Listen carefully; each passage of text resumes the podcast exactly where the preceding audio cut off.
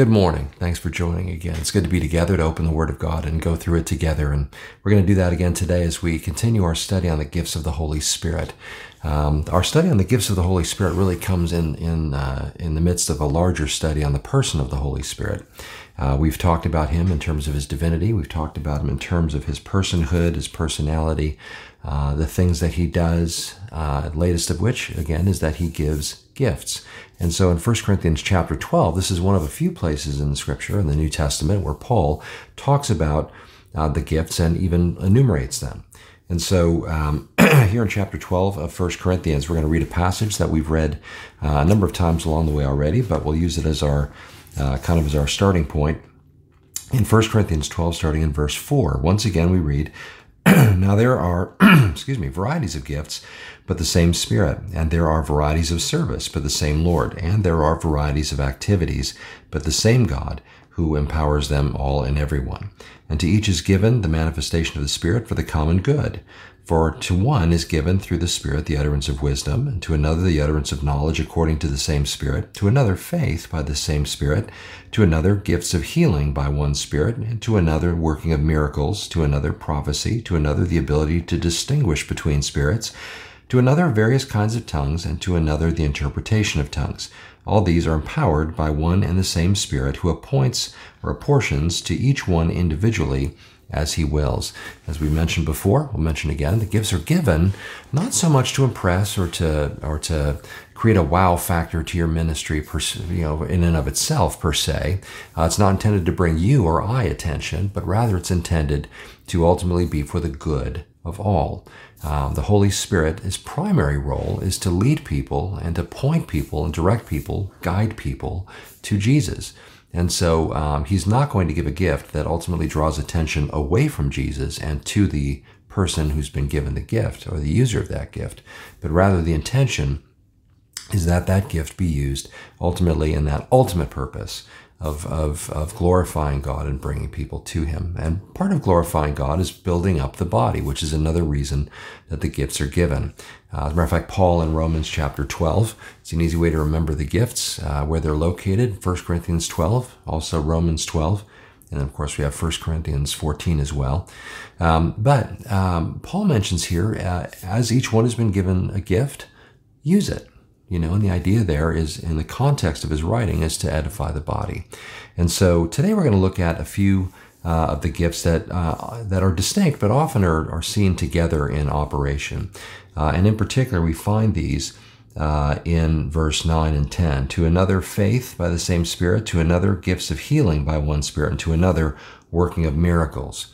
And so I'm going to sort of group together faith and healing and miracles together uh, as we talk about them. Uh, often we see them in Scripture in operation together.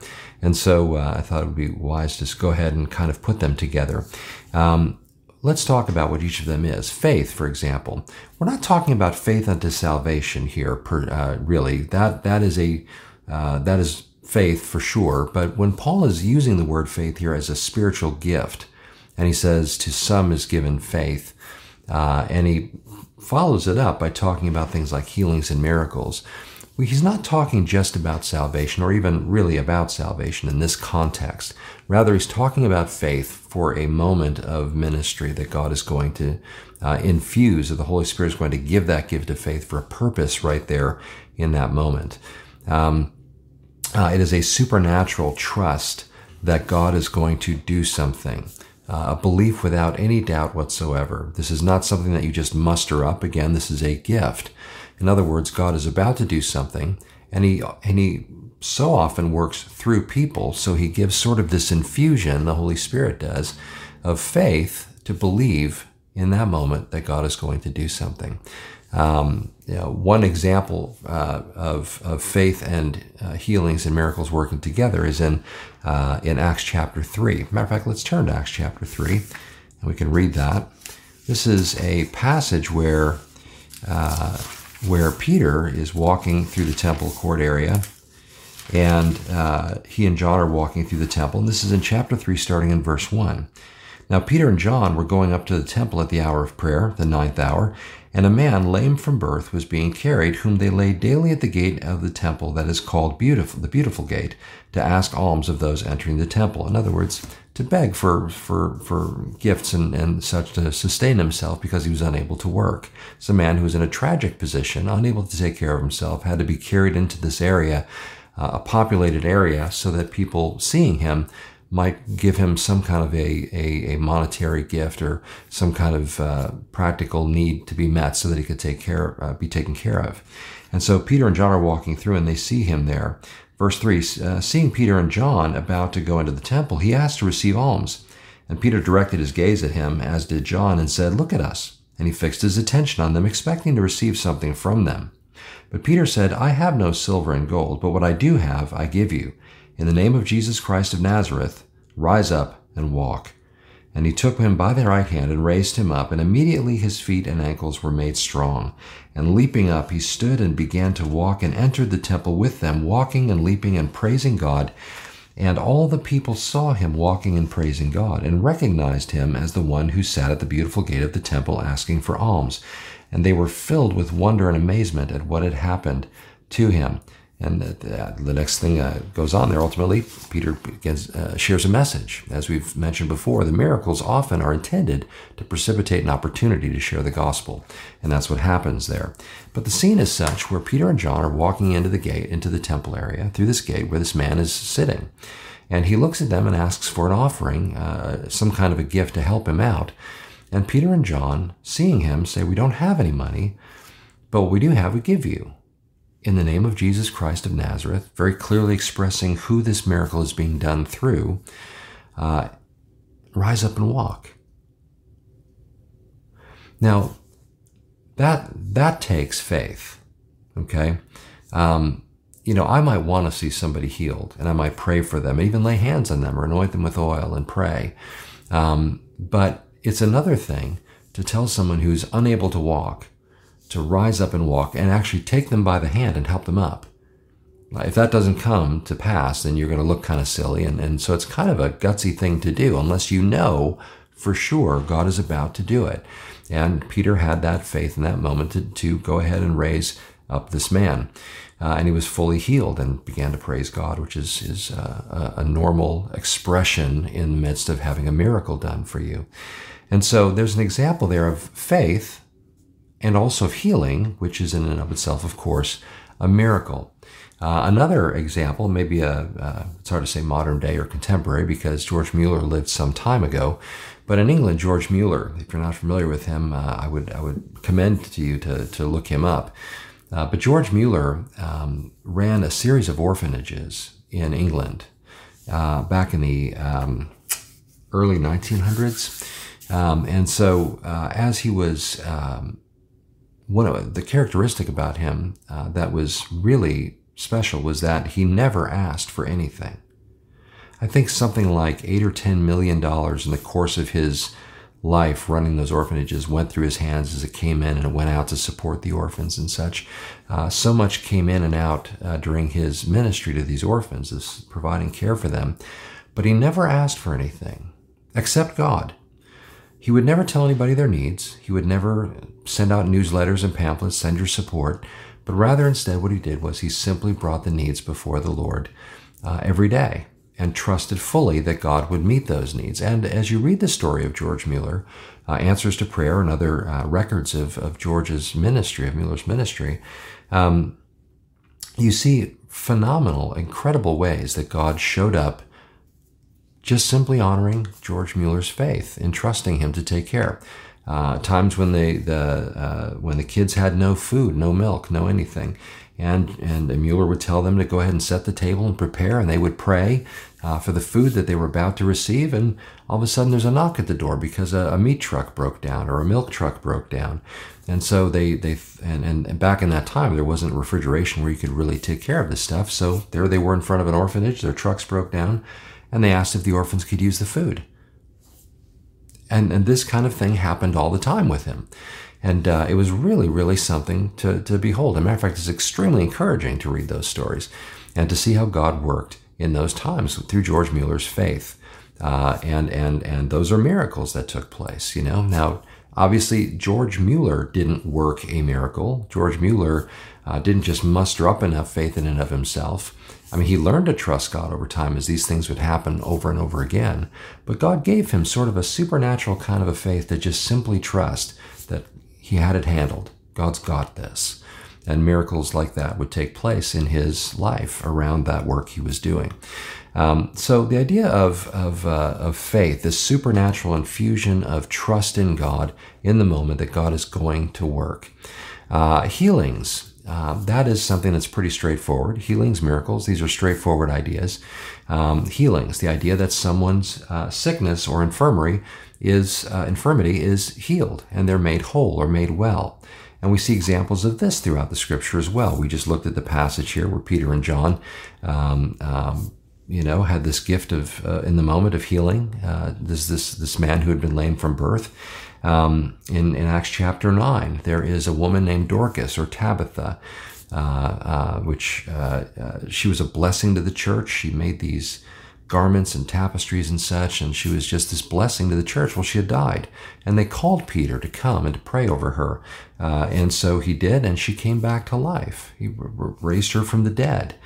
Um, uh, uh, in uh, Acts chapter 19, we see Paul healing multitudes of people. Lots and lots of miracles are wrought. I mean, not multitudes all in one swoop, but he would just heal people throughout his ministry, and many miracles were wrought through him. Um, now, on the other hand, uh, it's probably worth pointing out here at this at this point, and actually, I, now I'm thinking about it, a question had been asked in the comments. Uh, Living the Dream uh, asked if, well, gosh, I'm sorry. Um, maybe it was Nancy actually, I forget uh, off the top of my head, I'm sorry. But the question was asked about um, uh, when it comes to a gift of healing, are there people in Scripture that are like given healing ministries, like they are healers? Uh, and that's that's not an easy question to answer because we we do see where God uses people to heal other people, but does that mean that that person has the ability to heal at any time? Uh, it does not appear so. It does not appear that someone can just heal whenever they feel like it, but when the power of God is present to do so. Um, for example, Paul, we just mentioned that he healed many, many people during the course of his ministry. Uh, but on the other hand, Timothy had stomach problems that Paul, I, I, presume, couldn't heal or wasn't able to heal. I assume he would have if he just had that gift and could just heal people as he chose to. Um, so it, it leads me to believe passages like that lead me to believe that that really the miracle of healing or the gift of healing is something that is given in the moment when uh, when the power of God is present and when God seeks to be glorified through that. Now, uh, I'll talk more about that kind of a thing uh, uh in terms of some of the abuses of the view of gifts of healing and miracles uh, before we wrap up today. But I'm going to move on for now and come back to that and touch on it again in a moment. Um, let me talk about miracles. Now, healings are miracles, but they're not the only kind of miracles. And so a gift of miracles can be distinct from the gift of healing. Uh, as a matter of fact, uh, a miracle can be the complete opposite of a healing. For example, um, you know, Peter, um, uh, with the, the episode with Ananias and Sapphira, um, they died in that episode. Um, uh, Paul, um, a demon. I guess there's, you could probably call that a healing, spiritually speaking. Exorcises a demon uh, out of a girl who uh, is demon possessed and, and would speak on behalf of this demon and was following them around, promoting their meetings. And uh, Paul turns around and casts this demon out of her. Um, Peter um, uh, um, strikes a sorcerer with blindness, Elymas. Um, uh, so miracles and, and the power to do those kinds of things becomes present at certain times uh, when God deems uh, and the Holy Spirit chooses to bestow that gift to accomplish a work that ultimately, uh, you know, is according to the will of what He wants to accomplish in that circumstance. So uh, when we talk about healings and miracles and um, um, and faith in the moment, uh, ultimately to see God work and to know that He's going to work. These are gifts of the Holy Spirit. And as we've said earlier, and will no doubt continue to say throughout this, uh, this study, is that these things are given for the common good. These things are given that Christ might be glorified magnified. These things are given that the body might be built up and to be healthy. Uh, they're not given to wow the crowds. Uh, and that leads me actually uh, to where I was just mentioning I wanted to go, and that is to speak of the idea of some of the abuses in this area.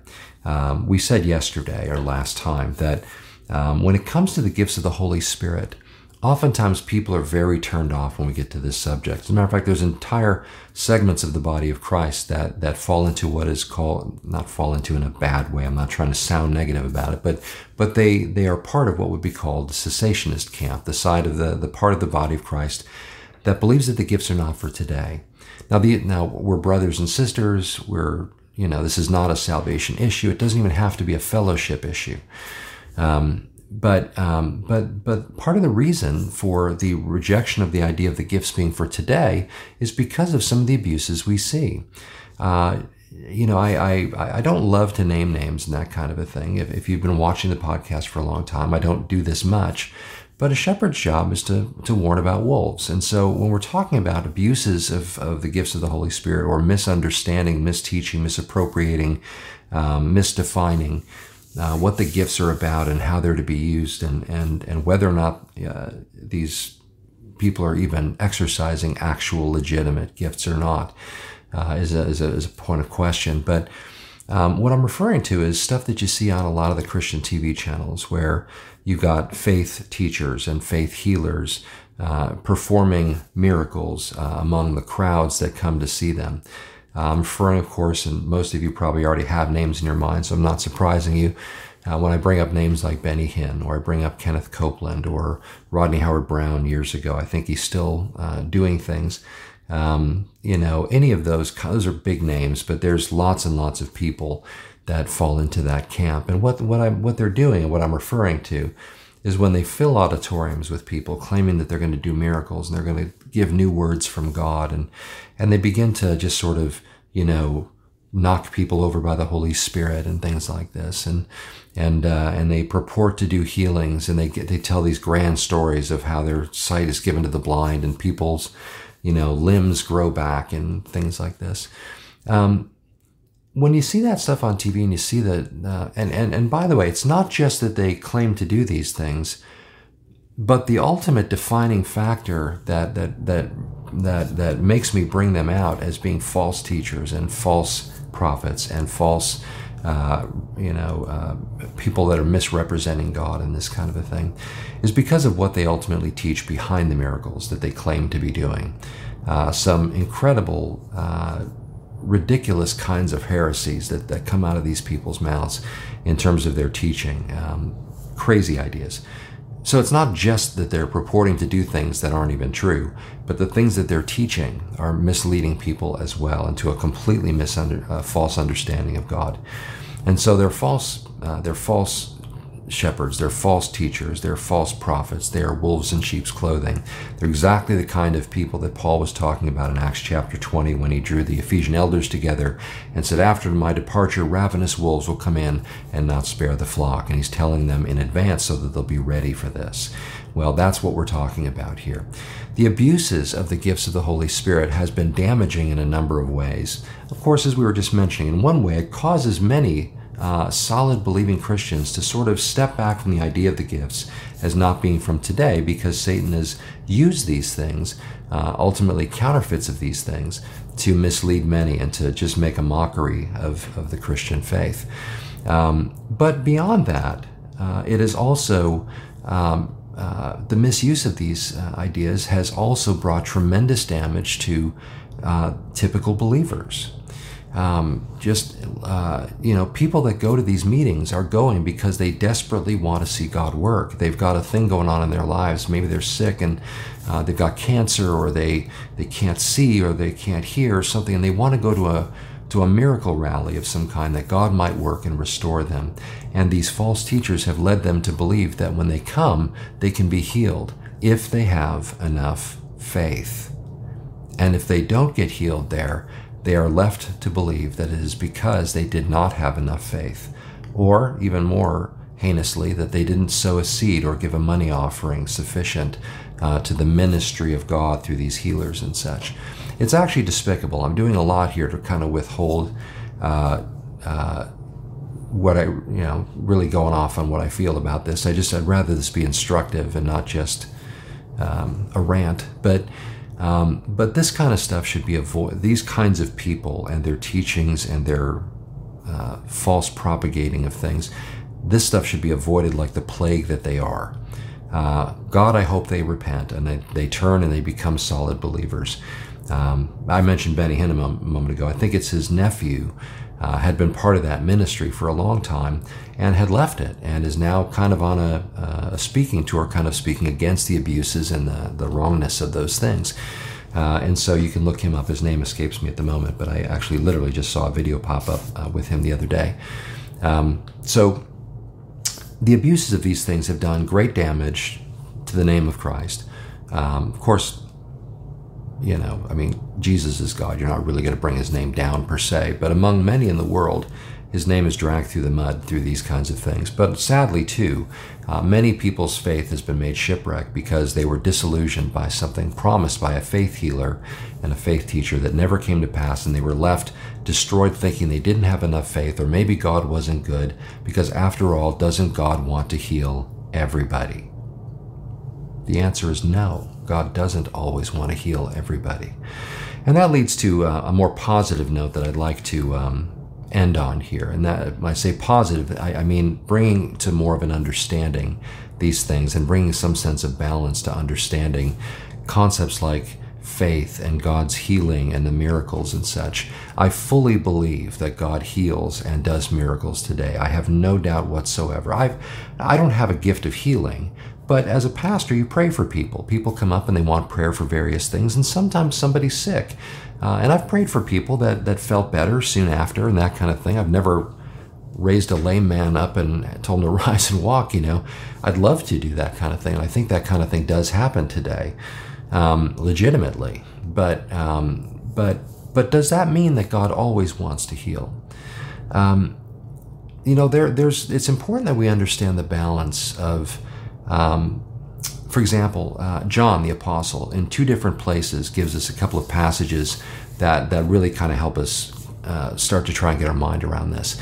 In, um, in John chapter 14, John records Jesus as saying, matter of fact, let's turn to it. John chapter 14. We're actually almost there on Sunday mornings. Uh, in our in our church. Which, by the way, if you uh, if you like watching the podcast on our Sunday morning live stream, we uh, we stream live at 10. and We also put those podcasts up usually by about Monday night. They're posted so you can see the messages we're doing on Sundays. And we're actually going through the Gospel of John right now and have been for some time. Uh, well, here in John chapter 14 and verse 13, notice what Jesus says. He says, uh, Whatever you ask in my name, Actually, let me even back it up to verse 12. Truly, truly, I say to you, whoever believes in me will also do the works that I do, and greater works than these will he do, because I'm going to the Father. Whatever you ask in my name, this I will do, that the Father may be glorified in the Son. If you ask me anything in my name, I will do it. Wow. Wow. Okay. First off, what does he mean when he says greater works? Well, Jesus raised the dead. He raised himself from the dead. There are no greater in potency miracles than that. However, the, the disciples and the apostles, and even uh, many after them, would do miracle would do far more miracles over time. More miracles would be wrought ultimately in the ministry that followed Jesus' resurrection uh, than could be done by him individually in the time he was walking on the earth. And so greater in number and scope in terms of uh, in terms of far-reachingness. But um, but they're you know miracles will be done. And Jesus says, if you ask anything in my name, I'll do it. Okay, well, well, think about that for a moment. Is Jesus saying that I can ask for a million dollars and he'll give me a million dollars? Well, some camps would say, well, yes. Well, I would say no. Uh, if you ask anything in my name, there's two sides to this. If you ask anything, and in connection with that, the idea if you ask anything in my name, and in concert with that, the idea that God would be glorified through the Son. Uh, in other words, when when we ask something in Jesus' name, what we're saying is essentially, Lord, I'm asking something that you would ask. I'm asking something that lines up with your character, your purposes, and such. It's not a it's not a a, a uh, an invitation to just ask for anything that I want. As a matter of fact, in uh, James, um, uh, James speaks to this when he talks about uh, how you have not because you ask not. And when you ask, you ask amiss that you might ultimately spend it on your own desires. And so James here kind of speaks to this idea as well and says, well, it's, it's not just that you ask, but you're asking for yourself. Well, that's asking amiss, and that's part of the reason why you don't have. Okay, so uh, if God's desire is to do something in your life or through your life, and you pray for that thing, you can have the assurance that God will do that. As a matter of fact, the other thing John wrote, and this is what I want to allude to as well, or, or turn to actually, is in 1 John chapter 5. So if you would, turn there. 1 John is getting toward the end of the New Testament. Um, and, and 1 John chapter 5 brings us toward the end of that letter. In uh, chapter 5, verse 14, uh, he says this, and this is the confidence that we have toward him, toward Jesus, that if we ask anything according to his will, he hears us. And if we know that he hears us in whatever we ask, we know that we have the requests that we have asked of him. In other words, if we ask anything according to his will, in other words, when we pray something like, your, let your will be done on earth as it is in heaven, when we line our wills up with his, we can have the absolute confidence that God will answer those prayers that we ask, that he will do those things we ask him to do because they're his will and God does his will.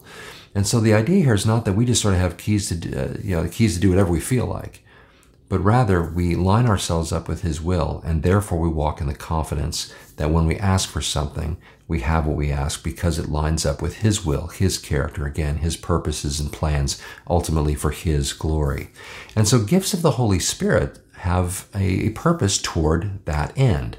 Seeing the will of God done, be, having God be glorified, and that kind of a thing. So the gifts of the Holy Spirit, again, uh, even the um, some of the wonderfully miraculous ones, healings and miracles and such. These things have a purpose in God's plan to bring glory to Himself, to elevate the name of Jesus, to build up the body of Christ, uh, that we might glorify Him and that we might be growing and, and, and more Christ like even in our own walk with Him. Uh, they're not to be show pieces, they're not to draw attention for their own sake, but rather they serve the purpose higher than just themselves. And that purpose is to elevate Christ and bring him glory. So, um, um, hopefully, food for thought, something to maybe help you dig in and, and pursue these things with a little bit uh, to gain more understanding. Uh, again, we're just kind of uh, tapping into these things and giving hopefully what I'm, I'm, what I'm hoping is meaningful uh, insight into these things. But uh, obviously, it's not exhaustive. So I encourage you to read the scriptures and let them be your guide in understanding these things. Um, but uh, my hope is that this helps put them into a context that that makes them understandable, and hopefully something that's not to be feared. And we'll continue to go through uh, these passages as we make our way through the gifts of the Holy Spirit. Uh, and uh, I hope you'll join for that as we do. So, that being said, let me go ahead and pray us out. And as always, I invite you to to comment, whether it's on our YouTube page or whether it's uh, uh, on my personal website at parsonspad.com. You can email me through those uh, outlets, uh, uh, our website at calvarychapelfranklin.com, my own personal website, parsonspad.com. You can uh, email as well. Certainly love to interact with you. I, I, love when you comment and then we can interact about things. And so I encourage that. And, and certainly if you have questions about any of these things, I'll do my best to try and answer them. So, that being said, um, God bless you. Thanks for joining, and let's pray. Father, we thank you for your goodness toward us. Thank you for giving us your word that we can understand uh, these ideas. We thank you that these gifts are given so that the body might be built up, uh, knit together, and that, Father, we might together glorify Jesus through the use of these things. Help us, Father, to understand these gifts. Help us not to see them as means to elevate ourselves, but rather, again, as means through which we might exalt the name of Jesus and bring him glory and ultimately see people drawn to him. And uh, we pray that, Father, if there's any of these particular gifts that you uh, want to give us in a moment where you could be glorified, where you could let your power be evident to do something to bring someone to a, a place of saving faith, uh, uh, we just pray that you'd use us in that way. Help us to be in those circumstances and to be open to let you use us the way you decide to, Father. Because again, our desire is to bring you glory. And as Paul said, we were bought with a price. And so therefore, we're not our own, but we want to glorify you with our whole person. And so, Father, we thank you and we praise you and bless you. Ask you to watch over us until we meet again and help us to continue to dive into your word that we might uh, not only know the word of God, but ultimately, through knowing the word of God, come to know all the better the God of the word. So we praise you and thank you for these things. In Jesus' name, amen.